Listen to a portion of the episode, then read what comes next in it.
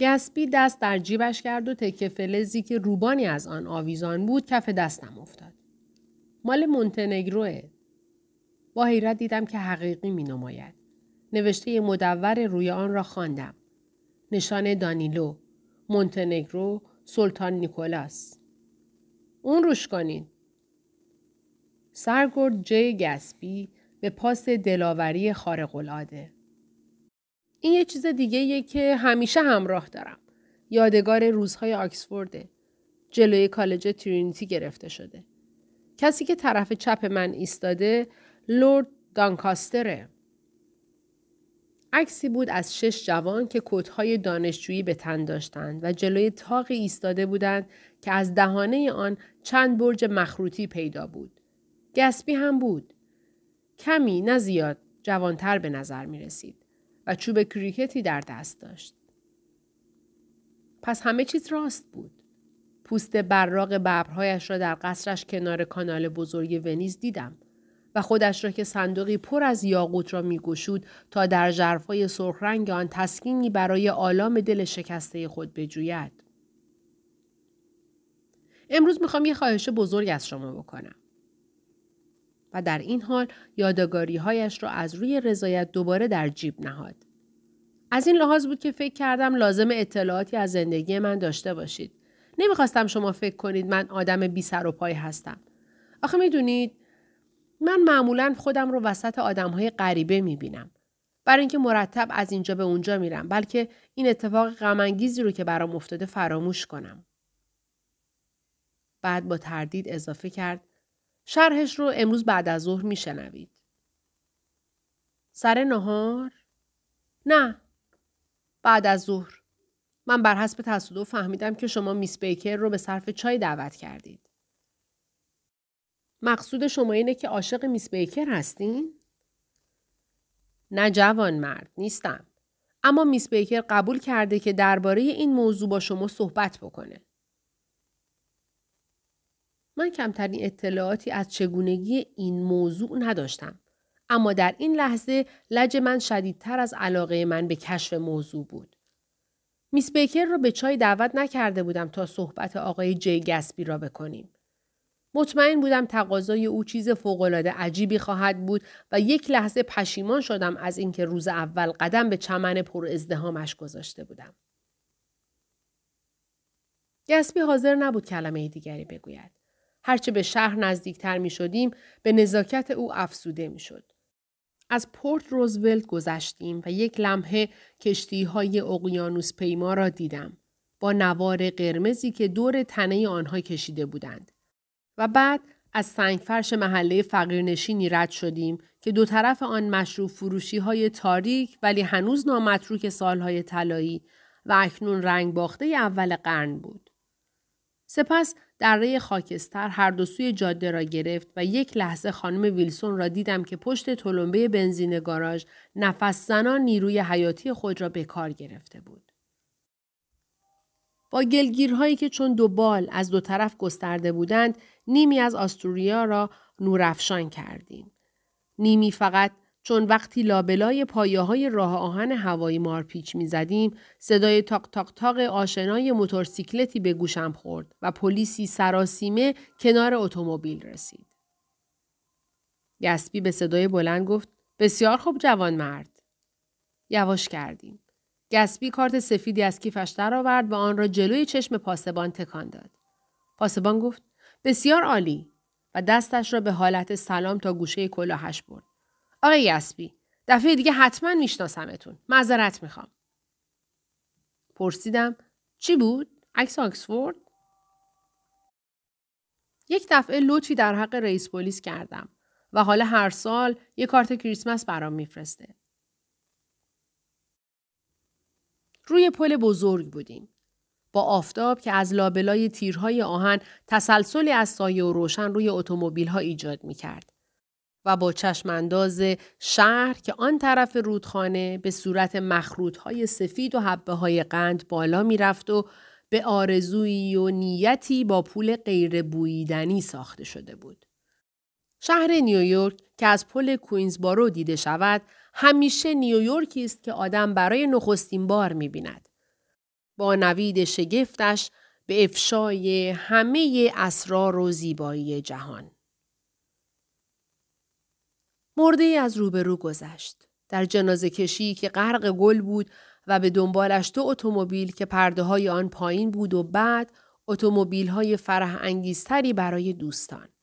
دوستان با چشمان قنبار و لبهای بالای کوتاه مردم جنوب شرقی اروپا به ما نگریستند و من خوشحال بودم که منظره اتومبیل پرشکوه گسبی جزئی از روز تعطیل تاریک آنها را روشن کرده بود. از جزیره بلکول که عبور کردیم، اتومبیل سواری بزرگی که راننده آن سفید پوست بود و سه سیاه پوست شیک دو مرد و یک زن در آن سوار بودند از کنار ما گذشت. تخم چشم آنها با چشم و همچشمی تفرعن آمیزی به سوی ما چرخید و من بلند خندیدم. فکر کردم حالا که از روی پل رد شدیم دیگه هر چیزی ممکنه. هر چیزی که باشه. حتی گسبی ممکن بود بی هیچ گونه اعجابی. ظهر گرما در زیرزمین تهویه شده ای در خیابان چهل و دوم گسبی را برای نهار ملاقات کردم. چشمهایم را برای زائل کردن اثر روشنی بیرون به هم می زدم تا شبه او را در اتاق انتظار دیدم. با کسی مشغول گفتگو بود. آقای کاراوی؟ دوست من آقای ولفشیم. کلیمی خردقامتی سر بزرگش را بلند کرد و با دو دست موی پرپشتی که از سوراخ‌های دماغ پهنش بیرون زده بود به من نگریست. پس از لحظه ای چشمان ریزش را در نیمه تاریکی کشف کردم. یه نگاهی بهش انداختم و بعد و در همین حال آقای وولفشیم دست مرا صادقانه میفشرد. فکر می‌کنین چیکار کردم؟ معدبانه پرسیدم چیکار؟ واضح بود که من مخاطب او نیستم چون دست مرا انداخت و دماغ گویای خود را متوجه گسبی کرد. پول را دادم به گسپا و بهش گفتم بسیار خوب گسپا حالا دیگه تا وقتی که خفه خون نگیره یه پول سیاه هم بهش نمی‌دید. فورا خفه خون گرفت. گسبی بازوی از هر کدوم ما را در دست گرفت و با هم داخل محوطه رستوران شدیم و آقای ولفشیم بیدرنگ جمله تازه‌ای را که می‌خواست شروع کند بلعید و در جذبه آدمهایی که در خواب راه می‌روند فرو رفت. سرپیش خدمت پرسید نوشیدنی؟ آقای ولفشیم نگاهی به پرهای پرسبیتاریایی سقف انداخت و گفت رستوران قشنگیه اما رستوران روبرو بهتره. گسبی با موافقت گفت آره نوشیدنی و بعد به آقای ولشیم گفت اونجا گرمه. آقای ولشیم جواب داد آره هم گرمه و هم کوچیک اما پر از خاطر است. پرسیدم این کجا باشه؟ متروپول کهنه. متروپول کهنه. آقای وولشیم را غم سیاهی فرا گرفت. پر از صورتهایی که دیگه تو این دنیا نیست. پر از دوستان رفته. تا زنده هستم شبی رو که روزی روزنتال رو اونجا تیر زدن نمی‌تونم فراموش کنم. ما شیش نفر سر سه میز بودیم. روزی تمام شب خورده و می زده بود. وقتی که دیگه داشت صبح می‌شد پیش خدمت اومد سر میز و با قیافه مزهکی گفتش یه نفر بیرون با شما کار داره. روزی گفتش خیلی خوب و داشت بلند می‌شد که من دوباره نشوندمش. گفتمش روزی هر پدر سوخته ای که با تو کار داره خودش بیاد تو. اما محض خدا تو از این اتاق بیرون نرو. ساعت چهار صبح بود. اگر پرده رو کنار می‌زدیم روشنی روز رو می‌تونستیم ببینیم. معصومانه پرسیدم. رفت بیرون؟ البته که رفت. دماغ آقای وولفشیم با بیحسلگی به طرف من چرخید. دم در برگشت و گفت نگذاریم پیش خدمت قهوه منو ببره. بعدش رفت بیرون تو پیاده رو. همونجا سه تا تیر زدن تو شکم پرش. بعدم با ماشین زدن به چاک. یادم آمد که چهار نفرشون رو با صندلی برقی اعدام کردند. با بکر پنج نفر. سوراخ‌های دماغش با علاقمندی متوجه من شد. اینجوری که میشنوم شما دنبال یه کاروبارایی میگردین. از همجواری دو جمله یکه خوردم. گسبی به جای من جواب داد نه بابا ایشون اون آقا نیستن. نه آقای وولفشی متاسف به نظر می رسید. ایشون یکی از دوستان هستن. به شما گفتم که درباره اون شخص یه وقت دیگه صحبت می‌کنیم. آقای وولفشیم گفت معذرت می‌خوام. اشتباه گرفتم. خوراک هش آبداری رسید و آقای وولفشیم محیط خاطر انگیزتر متروپول کهنه را به فراموشی سپرد و با ظرافت سبعانهی به تغذیه پرداخت. در این حال چشمانش به کندی دور تا دور اتاق گردش کرد. این قوس را آقای وولفشیم با برگرداندن سر و معاینه اشخاصی که درست پشت سر ما نشسته بودند تکمیل کرد. فکر می کنم که اگر به خاطر حضور من نبود نگاه کوتاهی هم به زیر میز خودمان انداخته بود. گسبی به طرف من خم شد و گفت ببین جوان مرد مثل اینکه من امروز صبح شما رو تو اتومبیل کمی عصبانی کردم. دوباره تبسمش درخشید ولی این بار خود را گرفتم. جواب دادم من از صحبتهای سربسته خوشم نمیاد و نمی‌فهمم شما چرا خودتون صریحا نمی‌تونید به من بگین چی می‌خواین؟ چرا همه چیز باید از دهن میس بیکر بیاد بیرون؟ به من اطمینان داد که هیچ کلکی تو کار نیست. می‌دونید که میس بیکر یه ورزشکاره و مسلما کار خلافی نمی‌کنه. گسبی ناگهان به ساعتش نگریست. به عجله بلند شد. از اتاق بیرون رفت و مرا با آقای وولفشیم سر میز تنها گذاشت. آقای وولفشیم او را با چشم تعقیب کرد و گفت میره تلفن بزنه. آدم معرکه نه؟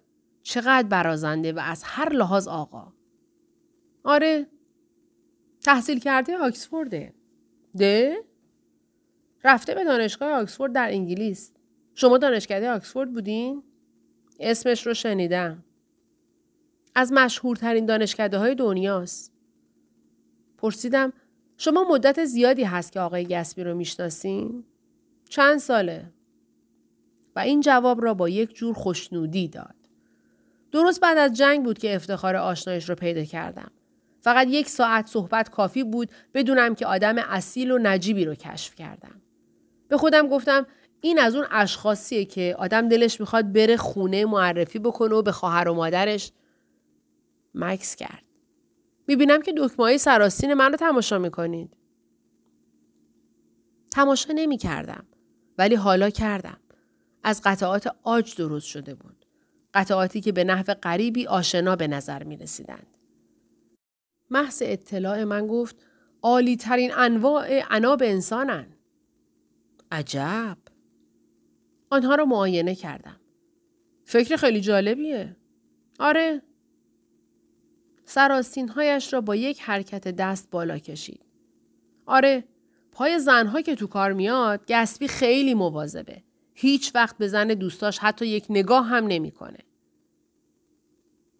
هنگامی که موضوع این اعتماد غریزی سر میز برگشت و نشست، آقای ولفشین فنجان قهوهش را با یک حرکت سر کشید و به پا خواست. نهار خوبی بود و لذت بردم. ولی قبل از اون که شما دوتا جوون عذرم رو بخواین خودم میرم. گسبی بی هیچ شوقی گفت مایر عجله نکن. آقای ولفشیم به لحن جدی اعلام کرد که شما خیلی با ادب هستین ولی من متعلق به نسل دیگه ایم.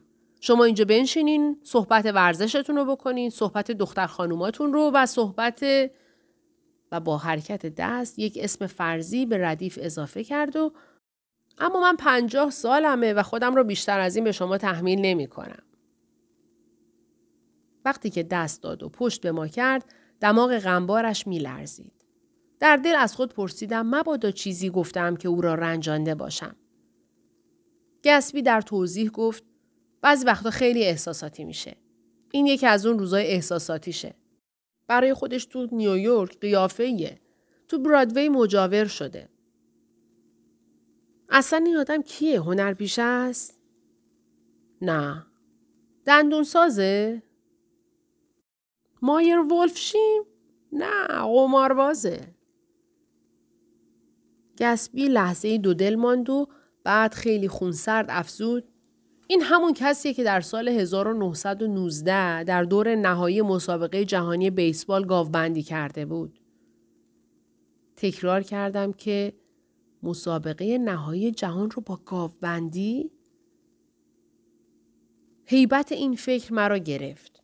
البته یادم آمد که در مسابقه نهایی بیسبال 1919 تقلب شده بود. ولی اگر در آن وقت هم فکرش را کرده بودم حتما آن را به صورت اتفاقی که در انتهای زنجیره اجتناب ناپذیری از حوادث پیش آمده بود تصور کرده بودم.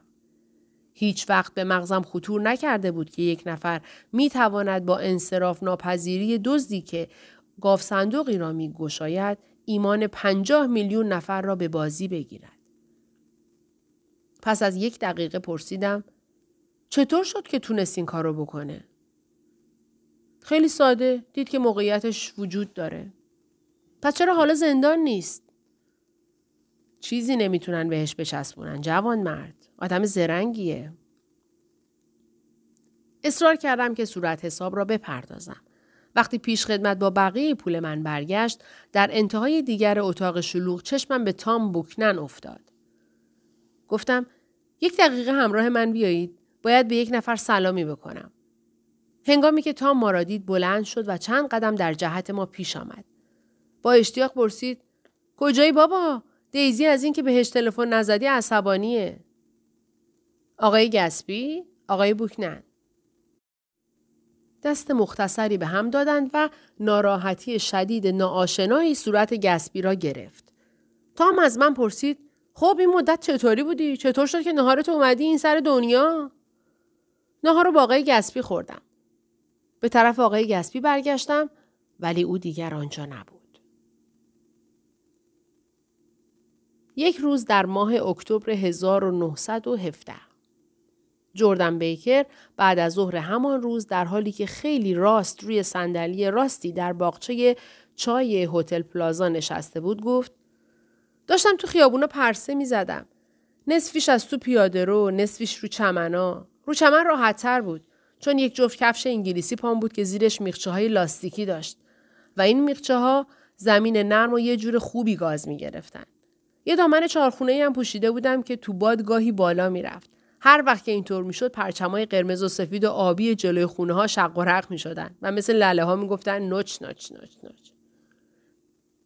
گنده ترین پرچم و گنده ترین چمن متعلق به خونه دیزی فی بود. دیزی تازه 18 ساله شده بود. دو سال از من بزرگتر بود و به طور مسلم از همه دخترای لویویل سوکسش زیادتر بود. لباسای سفید می پوشید. یه اتومبیل سفید کوچولو هم داشت و تمام روز تلفن خونهشون زنگ می‌زد و افسرهای جوون کمپ تیلور با شور و التهاب تقاضا می‌کردند سر شب افتخار انحصارش رو داشته باشند.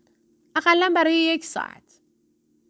اون روز صبح وقتی مقابل خونشون رسیدم اتومبیل سفیدش کنار خیابون بود. خودش هم توش نشسته بود با یه صدفانی که قبلا ندیده بودمش. به اندازه حواسشون پیش هم بود که دیزی تا دو سه متری من رو ندید. بعدش یه جور غیر منتظری گفتش سلام جردن خواهش می‌کنم بیا اینجا. از اینکه دیزی می‌خواست با من صحبت کنه خوشحال شدم. چون بین دخترای بزرگتر اونو از همه بیشتر میپسندیدم. از من پرسید می‌خوام برم صلیب سرخ بانداج درست کنم یا نه. گفتم که آره دارم میرم. گفتش خب پس ممکنه بهشون بگی که من امروز نمی‌تونم بیام؟ در مدتی که دیزی حرف می‌زد افسر طوری بهش نگاه می‌کرد که هر دختری دلش می‌خواست یه مرد یه وقتی تو زندگی نگاش بکنه. و چون به نظرم خیلی رومانتیک اومد فراموشش نکردم. اسمش جی گسبی بود و من چهار سال دیگه اونو ندیدم.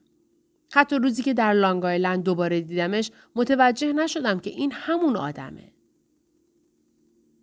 خب این در 1917 بود. سال بعدش دیگه من خودم چند تا خاطرخواه داشتم و شروع کرده بودم تو مسابقه ها شرکت کردن. بنابراین خیلی دیزی رو نمی‌دیدم. معاشرتش اگه اصلا معاشرتی داشت با جمع کمی مسنتری بود. شایه های عجیب و غریبی درباره اون دهم به دهم میگشت که چطور یه شب زمستون مادرش دیده داره چمدونش رو میبنده بره نیویورک بدرقه یه نظامی که داشته می‌رفته اروپا. البته جلوش رو گرفتم ولی تا چند هفته با افراد خانواده قهر بود و باهاشون حرف نمی‌زد. بعدش دیگه با نظامی ها بیرون نمی‌رفت و در عوض فقط با چند تا جوون عینکی یا شل میچرخید که به علت نقص عضو از سربازی جوابشون کرده بودند. اما پاییز سال بعد دوباره دیزی شاد و خورم شده بود. به دلشادی همیشه. کمی بعد از قرارداد ترک مخاسمه جشن بیرون اومدنش رو گرفتن و در ماه فوریه ظاهرا با یه مردی از نیو اورلئان نامزد شد. در ژوئن با تام بیوکنن اهل شیکاگو عروسی کرد و با جاه و جلال و تشریفاتی که لوییویل قبلا ندیده بود. تام با صد نفر سواری که چهار واگن قطار رو قرق کرده بودند برای عروسی به لوییویل اومد. یه طبقه تمام هتل سیلباخ رو کرایه کردند و روز قبل از عروسی تام یه گردنبند مرواریدی به دیزی داد که ارزشش 350 هزار دلار بود. من ندیمه عروس بودم. نیم ساعت پیش از زیافت عروسی که رفتم تو اتاقش دیدم دیزی خوابیده روی تخت خواب. تو اون لباس عروس گلدارش به قشنگی یک شب بهاری بود و به مستی یک میمون. یک بوت سوترن یک دستش بود و نامه ای تو دست دیگش. نیم جویده گفت به هم تبریک بگو. تا حالا مشروب نخورده بودم. چقدر چیز خوبیه.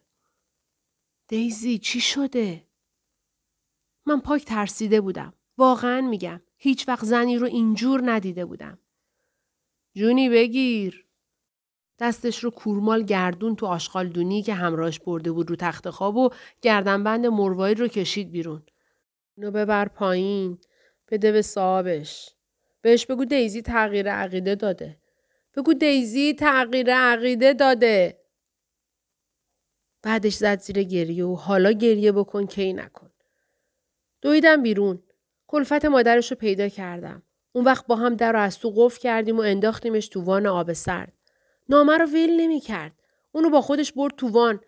چلوندمش تا شد یه گله خیس و فقط وقتی دیدش که مثل برف داره از هم میپاشه اجازه داد بذارمش تو جا صابونی. اما دیگه هیچی نگفت. آمونیاک زیر دماغش گرفتیم. یخ رو پیشونیش گذاشتیم و دوباره لباسش رو تنش کردیم. نیم ساعت بعد وقتی از اتاق اومدیم بیرون مرواریدا دور گردنش بود و ماجرا تموم شده بود. روز بعد ساعت پنج بعد از ظهر بدون اینکه خم به ابرو بیاره با تام ازدواج کرد و بلا فاصله رفتم به یه مسافرت سه ماهه به دریاهای جنوب. وقتی برگشته بودن در سانتا باربارا دیدمشون و فکر کردم که هیچ زنی رو ندیدم به اندازه دیزی مفتون شوهرش باشه. اگه تام یه دقیقه از اتاق بیرون می‌رفت دیزی با ناراحتی این طرف و اون طرف رو نگاه می‌کرد و می‌پرسید تام کجا رفته و تا موقعی که نمی‌دید تام از در تو میاد یه قیافه ماتی داشت که انگار خودش اونجا نبود ساعتها می‌شد که روی شنهای پلاژ می نشست. سر تام تو دامنش بود و انگشتش رو میمالید روی چشمهای تام و با شعف عمیقی نگاش می‌کرد. تماشای این دو نفر پهلوی هم رقت انگیز بود. آدم خندش می‌گرفت. اما یه جور ساکت افسون شده ای. این در ماه اوت بودش. یک هفته بعد از رفتن من از سانتا باربارا تام یه شب در جاده ونتورا با یه عرابه تصادف کرد. چرخ جلوی ماشینش کنده شد. زنی هم که باهاش بود اسم و رسمش به روزنامه ها رسید. چون که دستش شکسته بود یکی از کلفت های هتل سانتا باربارا بود. آوریل بعد دیزی دختر کوچولوش رو زایید و با شوهرش برای یه سال رفتن فرانسه. بهار در کن دیدمشون و بعد در دوویل و بعدش برگشتم به شیکاگو که همیشه بمونن. تو شیکاگو دیزی سوکسه شد. خودت که می‌دونی. با جماعت بیپروایی معاشرت می‌کردن. همه جوون، همشون پولدار و همه بیکله. اما در این میان کمترین خدشهی به اسم دیزی وارد نشد. شاید به علت اینکه مشروب نمی‌خوره. مشروب نخوردن در جماعت مشروب خورها مزیت بزرگیه.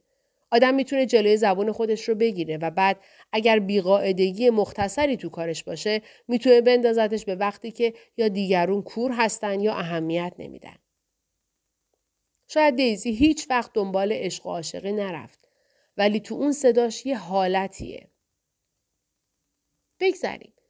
تقریبا شیش هفته پیش بود که دیزی بعد از سالها اسم گسبی رو شنید. وقتی بود که من از شما پرسیدم. یادتون میاد؟ گسبی رو در وست اگ می‌شناسین یا نه؟ اون شب بعد از اون که شما رفته بودین دیزی اومد تو اتاق من منو بیدار کرد و پرسید کدوم گسبی؟ وقتی مشخصاتش رو براش گفتم من خواب و بیدار بودم و عجیب ترین صدایی گفت که این باید همون آدمی باشه که سابقا میشناخته. فقط اون وقت بود که من این گسبی رو به اون افسر توی اتومبیل سفید دیزی ارتباط دادم. هنگامی که جردن بیکر شرح ماجرا را تمام کرد، نیم ساعت بود که از هتل پلازا خارج شده بودیم و سوار درشکی در سنترال پارک گردش می کردیم. خورشید پشت آپارتمان های مرتفع ستارگان سینما در خیابان های پنجاهم غربی غروب کرده بود و صدای پاک دختران کوچک که در این وقت دیگر چون زنجره روی چمن بیرون ریخته بودند در نیمه روشنایی گرم برخاست. شیخ عرب منم. دلدار من تویی. شب که خفته ای به چادرت خزم. گفتم عجب تصادف غریبی. اما این اصلا تصادف نبود. چطور؟ گسبی خونه رو خرید تا دیزی روبروش اون طرف خلیج باشه. پس آن شب جوان این فقط ستاره ها نبودند که گسبی دست به دامنشان می‌شد. این مرد برای من زنده شد. ناگهان از زهدان تجمل بی هدفش آزاد گردید. زاده شد. جردن در دنباله توضیحات خود گفت گسبی می‌خواد بدونه آیا شما حاضرین دیزی رو یک بعد از ظهری به خونتون دعوت کنین تا بعدش اون سری به شما بزنه؟ حقارت این خواهش مرا لرزاند. گسبی پنج سال صبر کرده بود و قصری خریده بود که در آن هر شب پره رهگذری را به نور ستارگان میهمان می‌کرد فقط برای آنکه بتواند بعد از ظهری سری به باغچه یک آدم غریبه بزند؟ لازم بود همه این ماجرا رو من بدونم تا اینکه بتونه یه همچی خواهش کوچکی از من بکنه؟ میترسه. آخه این همه مدت صبر کرده. فکر کرد شما ممکنه بهتون بر بخوره. زیر این ظاهر اون هنوز یه داش تمام ایاره. فکری مرا ناراحت کرد. چرا از شما خواهش نکرد ملاقاتی ترتیب بدین؟ جردن در توضیح گفت گسبی می‌خواد که دیزی خونش رو ببینه و خونه شما درست در همسایگیه. آها فکر می‌کنم همچی نصف نیمه انتظار داشتش که دیزی شب همینجور خودش سر بخوره بیاد تو یکی از مهمونیاش. اما هیچ وقت نیومد. بعدش گسبی شروع کرد خیلی به ظاهر سرسری از این اون پرسیدن که آیا دیزی رو می‌شناسن یا نه و من اولین کسی بودم که میشناختمش. همون شبی بود که تو مجلس رقص فرستاد دنبالم و دلم می‌خواست شما بودین ببینین چند بار لغمه رو دور سرش گردون تا اینکه به لب به مطلب رسید. من البته فورا بهش پیشنهاد یه ناهاری تو نیویورک کردم و فکر کردم ممکنه دیوونه بشه. چون در جواب هی تکرار می‌کرد که نمی‌خوام هیچ کار غیر عادی بکنم. می‌خوام تو همین خونه بغل ببینمش. وقتی بهش گفتم که شما از دوستای صمیمی تام هستین، می‌خواست از کل قضیه منصرف بشه. اطلاع زیادی از کاروبار تام نداره. گوین که میگه یه روزنامه شیکاگو رو سالهاست می‌خونه. بلکه بر حسب تصادف اسم دیزی رو توش ببینه. حالا دیگر هوا تاریک شده بود و هنگامی که درشکه زیر پل کوچکی فرو رفت بازویم را گرد شانه طلایی جردن حلقه کردم و او را به طرف خودم کشیدم و به شام دعوتش کردم. ناگهان به دیزی و گسبی دیگر فکر نمی کردم.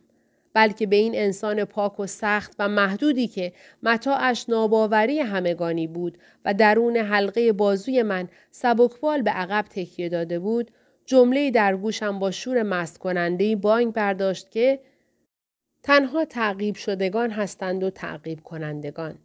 تنها دل به کار سپردگان و از رنج راه خستگان. جردن در گوشم زمزمه کرد که دیزی هم باید یه چیزی تو زندگیش داشته باشه.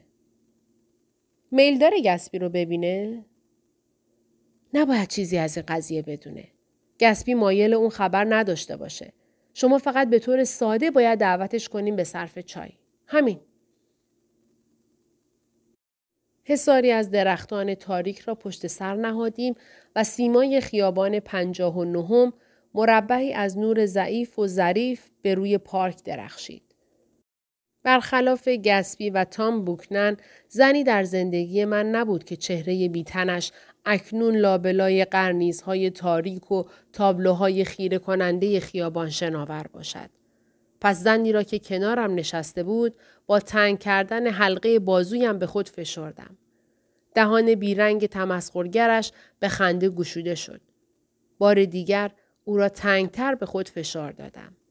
این بار به صورتم.